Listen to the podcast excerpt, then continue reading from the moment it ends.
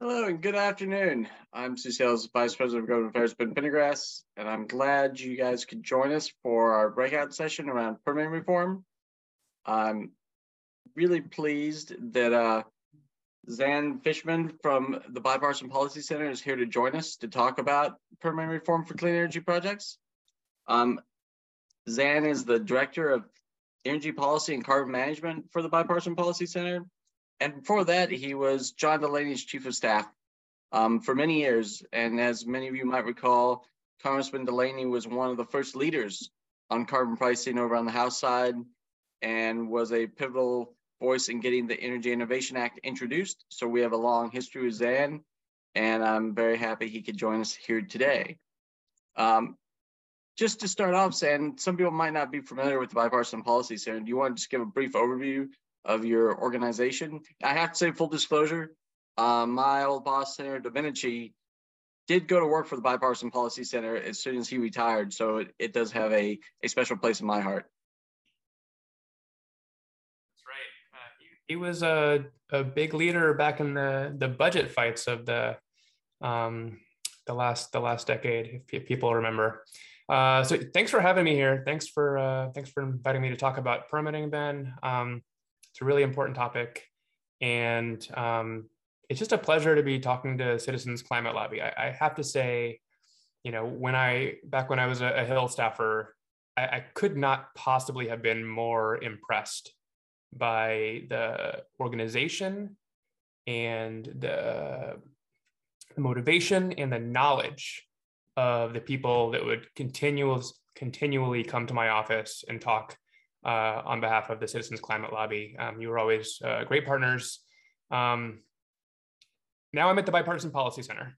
And the Bipartisan Policy Center, as the name might give a hint, uh, is, a, is a think tank. You know, we're, a, we're an organization in Washington, D.C. that's very mission based around finding consensus on ideas that can improve people's lives. And sometimes that's frustrating. Um, you know, a lot of politics these days is partisan. Um, at the same time, there are a lot of members on both sides of the aisle that are looking for ways to make progress. And we often act as a convener, as a, a soundboard for ideas. Um, we host events and highlight leaders who are working across the aisle on important topics. Uh, we help forge that consensus. Uh, and then at the end of the day, we we go out there and pound the pavement, much like you do, um, which is I think so impressive about Citizen Climate Lobby to try to make it actually happen. Um, so that's that's the bipartisan policy center, and there's you know our, we have an energy team, which which I'm on, um, energy and climate. There are about 15 of us on that on that team. Uh, so thanks for thanks for inviting me here. Well, really appreciate it, and certainly given your your focus on finding common ground and bipartisan solutions, I think you could say like we're kind of natural partners to work on some of these issues. Um, so really appreciate it. I hope today we'll have um, kind of a dialogue around permitting reform and a conversation, and um, we'll kick it off here for about 20 minutes, and then um, we'll give everybody a chance to ask some of their questions they might have. Um, after a little bit here. But let me just uh, to start things off. You know, um, BPC has really been one of the first organizations to lean in to the permitting reform issue. I think you guys kind of got there, saw the need for it um, before other people did, and why did you guys really zero in on that and think that this is something that Congress needed to take action on, and that you really needed to start thinking about what some of those policies should be um, would be a great place to start this conversation. Part of it has to do with, with BPC's past, uh, and part of it has to do with a lot of forward thinking. Um, in, in, terms of the past, BPC had a, a very robust infrastructure program uh, that had previously looked at permitting mostly as it related to uh, you know surface transportation, you know roads, bridges, rail, that sort of things, and had built up a, a, degree of expertise in permitting. And um, as our team was thinking about what the future of energy policy looked like, we basically came to the realization that we were pretty confident that the money was going to be there to create the incentives to build clean energy infrastructure, you know, through a mix of public incentives and, and private capital. And we were pretty confident that the technology was going to be there through a mix of public funding for, you know, R&D, uh, as well as private sector investment in, you know, the full innovation lifestyle, life, life cycle from, you know, lab stuff to pilot projects, demonstration projects to full full scale commercialization. What we were absolutely not at all confident of is that we would be allowed to build technology here in our country. And that's what actually keeps me up at night when I'm thinking about, you know, are we going to decarbonize or not? The money's there now, right? We mm-hmm. we were right about that. The infrastructure bill passed.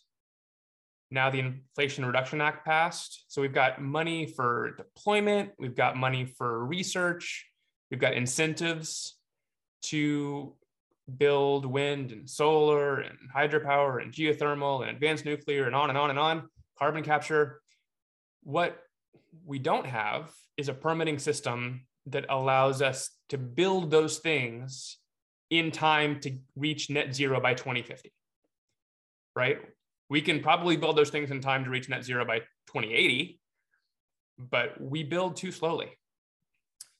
And there are a lot of reasons for that. And, and one of the things I want to just get in people's minds are that our permitting process is slow.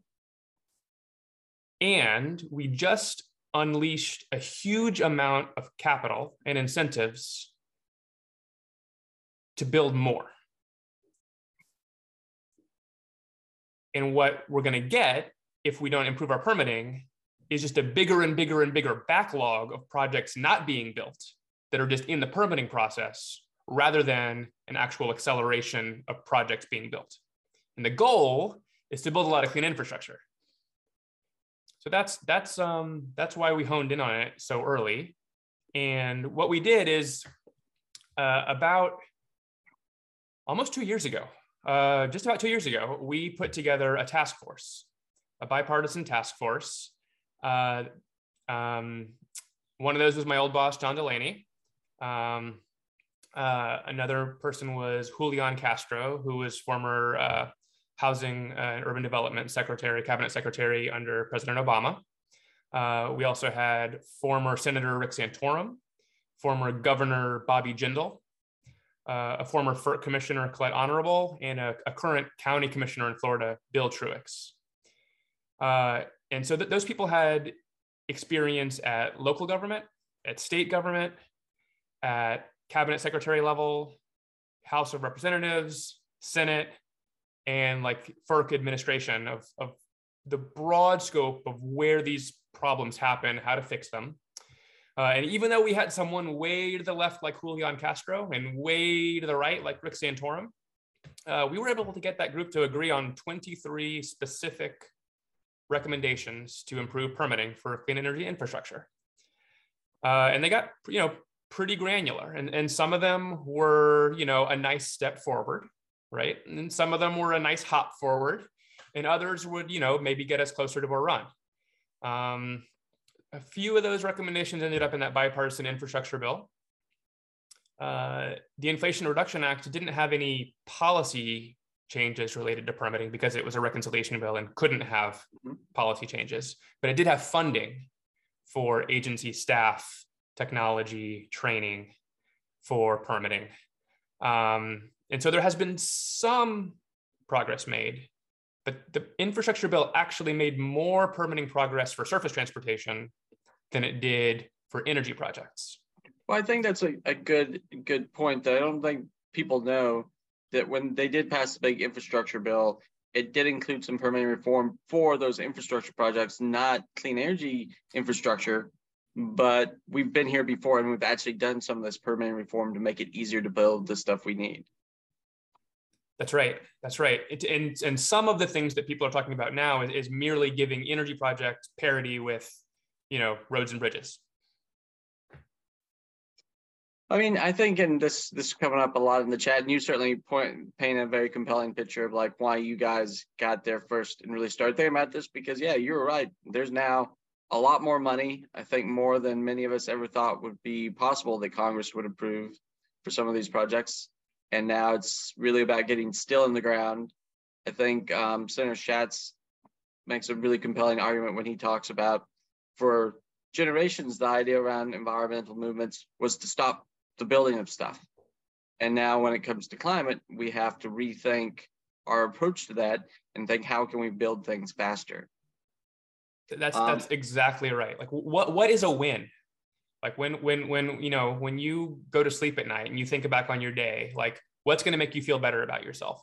Like in the past, it often was if you were an environmentalist in the past, it often was stopping some dirty project in the think, future, it's got to be building the clean stuff. Because the stat, because right now we have the status quo, right? We always have the status quo, whatever the right now is, right?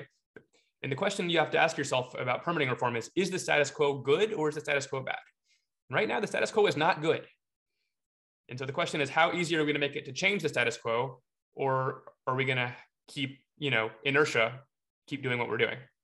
I mean, I think, and you might have a good number off the top of your head. I know we're expanding our transmission capacity just a little around 1% now. And I think to read our targets, we've got to double and even possibly triple that in the coming years. Uh, you can you can tell me if I'm right about that. yeah. So so transmission. Let me, let me talk a little bit about. Um, well, I'll, I'll start answer your question and then, and then I'll broaden from there. Um, we need to build transmission at give or take uh, an increase of 2.4% a year to to you know hit climate targets. Um, right now, we're building it at 1% a year, just like you said. That's exactly right. And if everyone remembers when when people were talking about the Inflation Reduction Act, they did a lot of modeling about what the emissions reductions would be from all those new clean energy tax credits. Mm-hmm that modeling assumed a faster pace of transmission. If we if you instead assume a static rate of transmission, then you lose 80% of the emissions reductions from those clean energy tax credits. That means the Inflation Reduction Act will only be 20% as good as we want it to be if we can't build transmission faster. But I think, and I'll get on to other things, but I think this is is important that people understand is um, I don't think there's a wide understanding that we could remove fossil fuels from the mix tomorrow. We just wouldn't have the amount of power generation we need to get to replace those energy inputs in our homes and our vehicles. And so this is part of the idea of like if you're going to electrify everything, you've got to do all these things and do it fast. Well, the the if there's one thing I could, well, there's a million things I wanted to give you as takeaways, but one thing that you you should keep in your mind when you're thinking about the concept of electrification is that electrification is not is not synonymous with decarbonization. It can be a very useful tool, but electrification without a big expansion of the transmission grid would actually increase emissions. Why is that? Is because most of our renewable resources, wind and solar, are in the center of the country. That's, you know, we've got excellent, excellent geography in the center of our country for wind and solar. Most of our people and businesses are on the coasts. So if we want to produce a whole lot more renewable energy, most of that will happen in of the country. And we're going to need to get that energy to the coasts. The only way to do that is through transmission lines. Electrification means that we are using the electric grid for more than we're currently using it for, right? Right now, we use the electric grid for, you know, things that have electricity, our refrigerators, our lights in our houses. Um, most people don't use it for vehicles, right? Most people still have cars and they use gasoline, and that is not a load on the electric grid, right? most people have you know natural gas uh, furnace or stove and, and range or you know actually you know there's electric ranges too but you know you think about all these things the more that gets electrified the more electricity we're going to need and with transmission that can be really clean without transmission then we're going to use more coal, more natural gas, um, or if we're really lucky, more advanced nuclear. But it's really hard to site uh, advanced nuclear as well as, as you're, I'm sure you're aware. Well, I'm sure this is getting to the kind of the core of the issue. I know that people have these questions like, in your view, what are the reforms that are really needed? Like, what are the top priority things? What do we need Congress to be thinking about and putting in place as they think about what are these barriers and how we change the way we do permit these clean energy projects? And I have to say, like, for energy, the permitting process is the same whether it's fossil fuel or clean energy. So um, they kind of go together. Certain way, certain for certain things, obviously, uh, gas pipelines and things like that have a different process than electric transmission. But when we're talking about permitting for energy projects, it's kind of like the whole bucket. Um, but yeah, yeah, I'm gonna I'm gonna slightly disagree with you there. Um, only to, to make the point that our, our current permitting system is actually easier for fossil fuels than it is for renewables. So, you know, when we're thinking about should we keep our permitting system the way it is or should we make changes, um, I, I think it, it's it's worth knowing that you know it is easier to site a transmission line than it is to site sorry it is easier to site a natural gas pipeline than it is to site a transmission line. It is easier easier to drill for oil than it is to drill for geothermal. That, that that's a really good point that i think is is lost a lot of times. Um, so so the, so your question is is what can we do about it? Which is a great question. Um, what can we do about it? Um, one point that I, I would want to say at the outset is that our permitting system is about a process. It's about a process that you follow to make sure that whatever it is that you're going to build is going to provide benefits and ideally not cause a lot of harm. Right? That's that's the that's the ideal scenario. Um, you want a permitting process so that you don't accidentally put something in a place where it's going to cause real harm to the environment, to habitats, to people who live nearby. That's a really good goal. You know, we have environmental standards and we should keep our environmental standards. Permitting reform doesn't involve, doesn't require changing environmental standards. It, what it requires is changing the process by which we check and make sure that we're upholding our environmental standards. So a, a, statistic that would be worth knowing is that, you know, the big complicated projects that we have in the US um, have, have to go through what's called an EIS, an environmental impact statement. And the average time that that takes right now is like four and a half years. That's the average, right?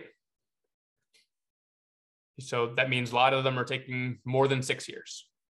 Yep. So, you know, I don't know. I, I should have probably just started by asking you to think in your head, you know, how long do you think it, the permitting process should take for an energy project? And, you know, I suspect that you would have given some answer between six months and a year.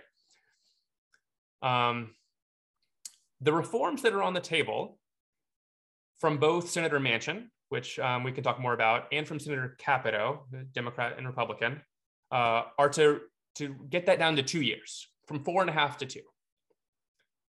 And in my mind, two years is a long time. Mm-hmm. It's enough time to do a thorough, thorough review.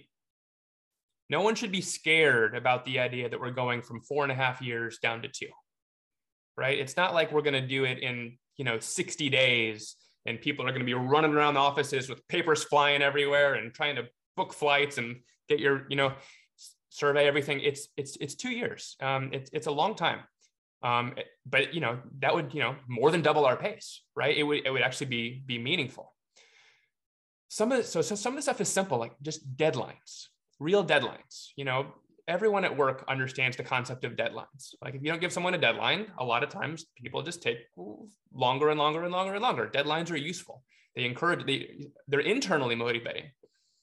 Um, so, so that I think would be a, a really big, uh, important one.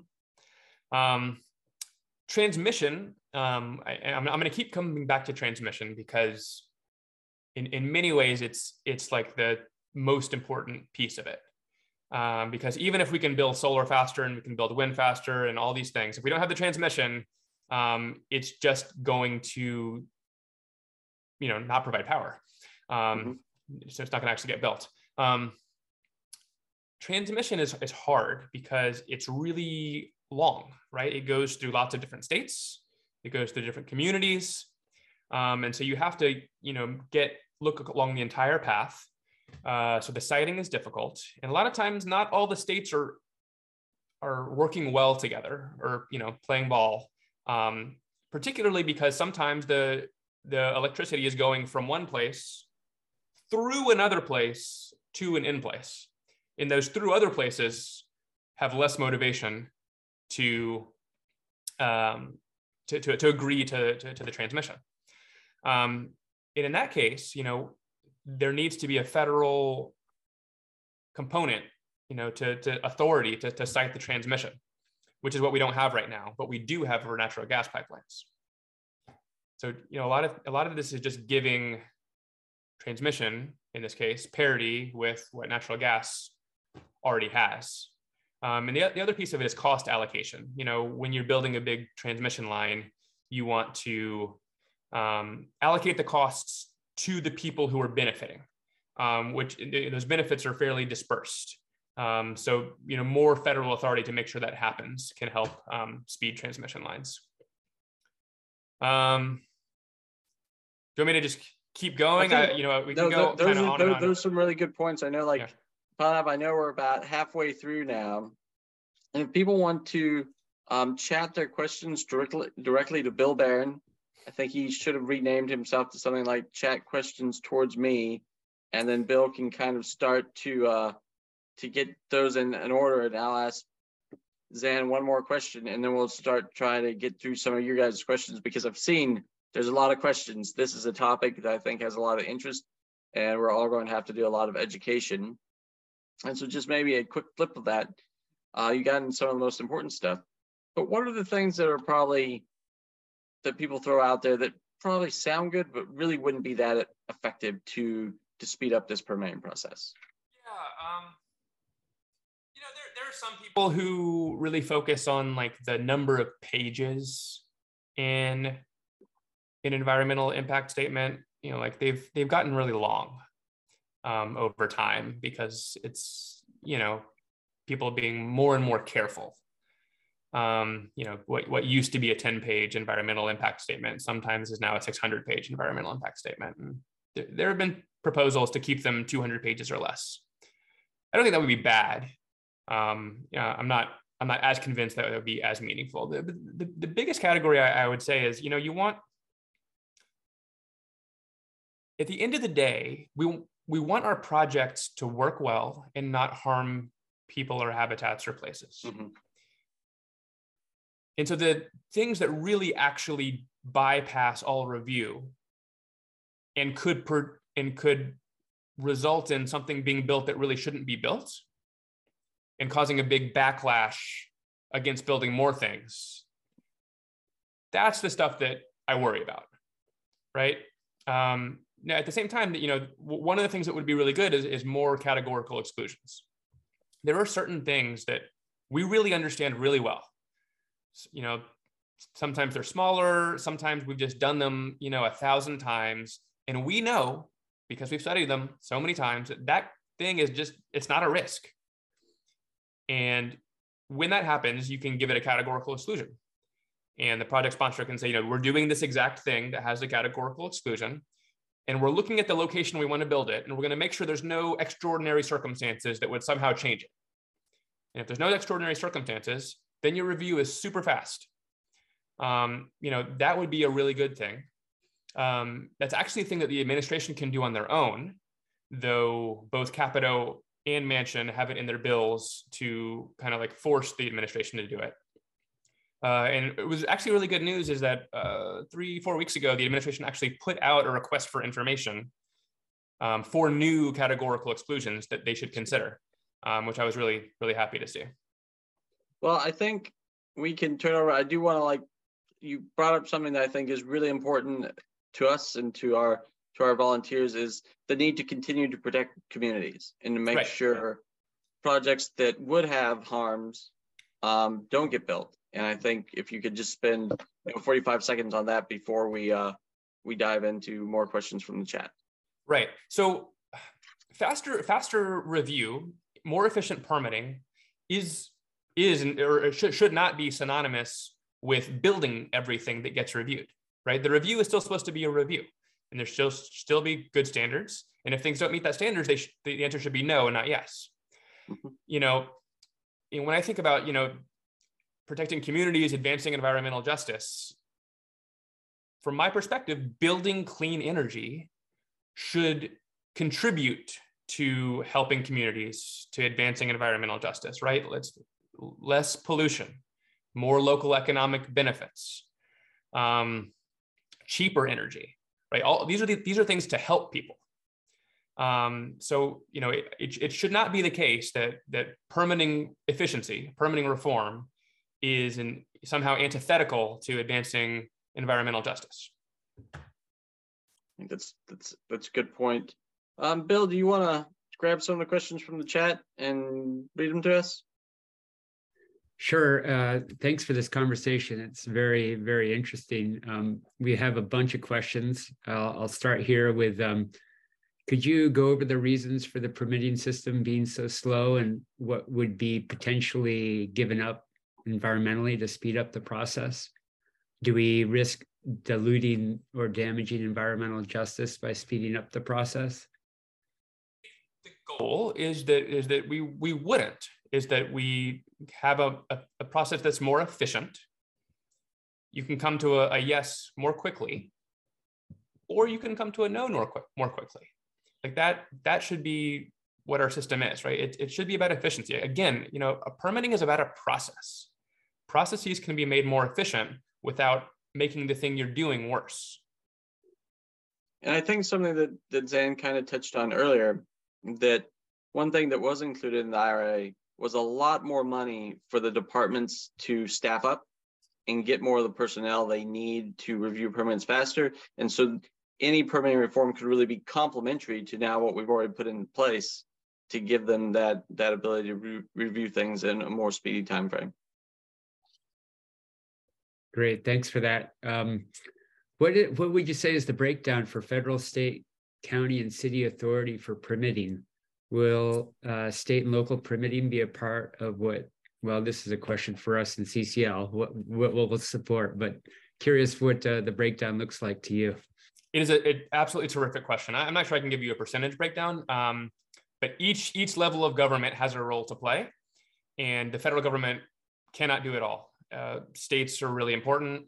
Um, local governments are really important. Um, a couple of the reforms that we have suggested. One is a greater use of memoranda of understanding.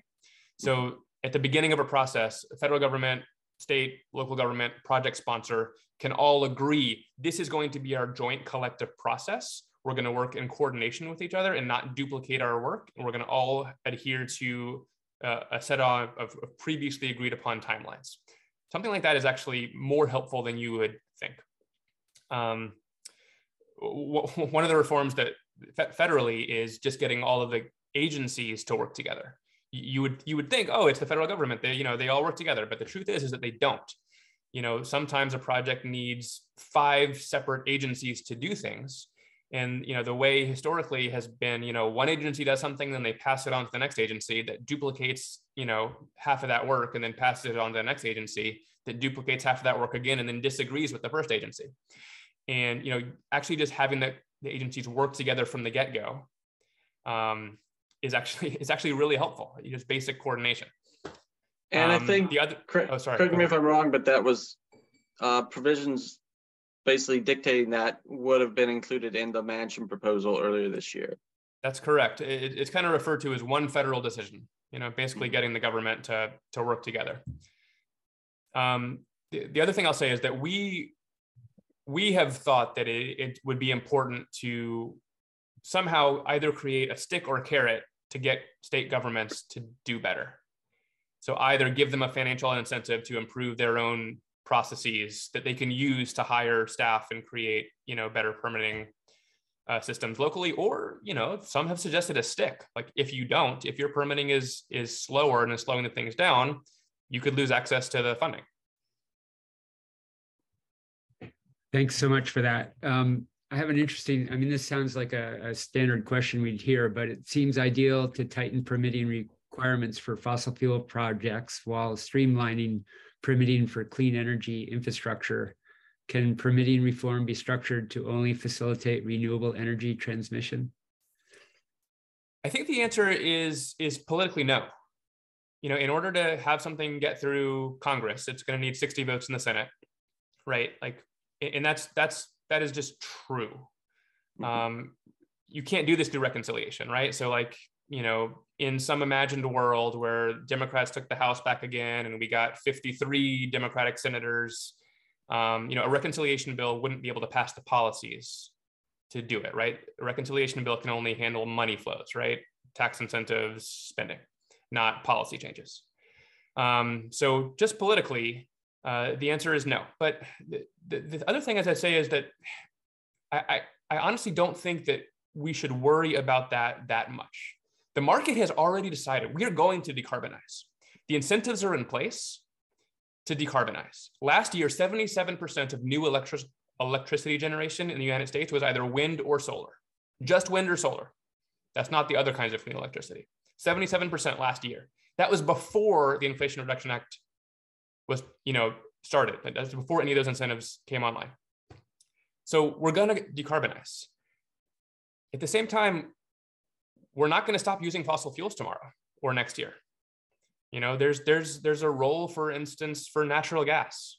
You know right now europe has had has a huge crisis in um in energy and and people are going to massively suffer unless they have natural gas. Not every country has good renewable resources. And so if us natural gas can displace coal abroad that is a decarbonizing action and there's even new technologies called Allam-Fetvedt cycle natural gas power plants that can turn natural gas um, power plant into like more than 99% um, clean, um, which, which would be a huge advance. You know, if we can replace a coal plant in Africa with one of these natural gas plants, you know, the net effect globally for emissions would just be tremendous. Um, and so, you know, what I would say is that, you know, politically, the only way forward is an all of the above approach. And the truth is, is that an all of the above approach is consistent with decarbonization. Yeah, and I think I think one thing that comes up that I think is also important to cite is in at least the permitting reform we're talking about, we're not saying like, you know, NEPA no longer needs to be there or the Clean, no. Clean Water Act needs to be repealed. Like those environmental standards we want to protect. I think Xan said it really well. He keeps talking about the process. We're not saying like, oh no, you no longer need to worry about clean water. Um, it's just making these decisions faster. I think that's that's a, a, a really important point to like make when people are concerned about this. Great. Next question. Uh, this has been asked a number of times in the chat. Does the uh, National Climate Adaptation and Resilience Strategy Act bill help with increased efficiency for permitting? I, I can take that one, Xan. That's something we work on. Good. Uh, yeah, NCARS, NCARS does not. I mean, that is about government coordination around um, uh, responding to natural disasters and kind of making government get on the same page. But it does it does not have a permitting reform um, component for for at least, especially now for energy. Is it possible to provide economic incentives to people who will be impacted by the transmission lines? Uh, a complicated complicated question, but wondered if it would help to address the not in my backyardism. Absolutely. Uh, you know, you, I can answer this for, transmission, but I can answer this for energy projects, um, you know, writ large. A, a, a lot of a good path forward, a lot of times, is to use what's called a community benefit agreement where you go to the community in advance and you say, this is this is the project we want to build. And here's why we want to build it. And here's how it's going to help you. It's going to provide jobs or it's going to provide um, you know, it's, it's going to decrease local pollution by switching from, you know, one fuel source to a different fuel source or, or clean up the air. Um, but those community benefit agreements can can include lots of things. Sometimes they include improving local roads. Um, sometimes they improve improving local schools and hospitals and green spaces. Um, sometimes there are, are, you know local benefits to to individuals through uh, cheaper power. Um, those are the kinds of things that can be provided and negotiated upfront, just depending on the, the circumstance. Great. Uh, another question. Can you explain why it's difficult to site advanced nuclear? My understanding is that small modular reactors could be installed in old coal plants, which could take advantage of the existing grid transmission lines. Oh, such a great question. Yes. Uh, coal to nuclear um, is a really exciting, uh, I guess, new concept. Um, and and, and the, the, the questioner hit it right on the money is that a lot of the things that you need for a coal plant are the same things that you need for a nuclear plant, right? You want to uh, basically a, a, way to heat water to, to, to create steam to, to turn turbines, right? So a lot of the people who work on one could could work on the other. And almost most importantly, you have existing transmission lines. And as I've discussed, new transmission lines are hard. So reusing existing transmission lines for a coal plant that's going to be shutting down um, is really great. Um, and so there is a lot of potential there. There's a lot of potential there. At the same time, we've been slow to site nuclear. Um, traditional nuclear in particular, and you know, advanced nuclear is is still a thing of the future. Um, and I think we're, we're, we're getting close. We, we've got a lot of interesting, cool projects in the pipeline. Um, and I, am I'm, I'm very hopeful that this decade they're going to get deployed. There's a really good example um, in Wyoming that's doing just that, is using existing transmission lines from coal uh, to, to um, add in a nuclear, advanced nuclear site. TerraPower, I think, is the, is the company that's doing that there. But, but, but the, the last thing I'll say is that um, outside of normal permitting, the, the Nuclear Regulatory Commission, the NRC, that that um, is responsible for the regulations around, you know, the go or no go on can you build this nuclear facility, uh, is a whole separate issue. Um, it has, it's been very difficult, um, and eh, you know, I think I think the NRC came online in the 70s, and we haven't built a new nuclear plant since they did. Um, so there's there's there's more to do there. Great. Uh, this this may be out of out of the context of what we're talking about, but it, it has come up as far as what uh, permitting reform is needed to speed up distributed generation installation. Well, I I, think it's just permitting writ large for for that one. You know, there's there's different kinds of things that apply at, at different scale, right? Like big complicated things need that EIS that I said, you know, takes four and a half years and we're trying to get down to two. For for things that are less big and complicated, um, a lot of times those will get what's called an EA, an environmental assessment. Um, some those often take several years. The goal is to get those down to one year. Uh, some things get a categorical exclusion, um, but you know, especially for things that uh, you know end up just distributed, you know, the, the more distributed they are, the, the more players there end up being. Um, so that basic coordination role, uh, again, is really important, just, just forcing the coordination.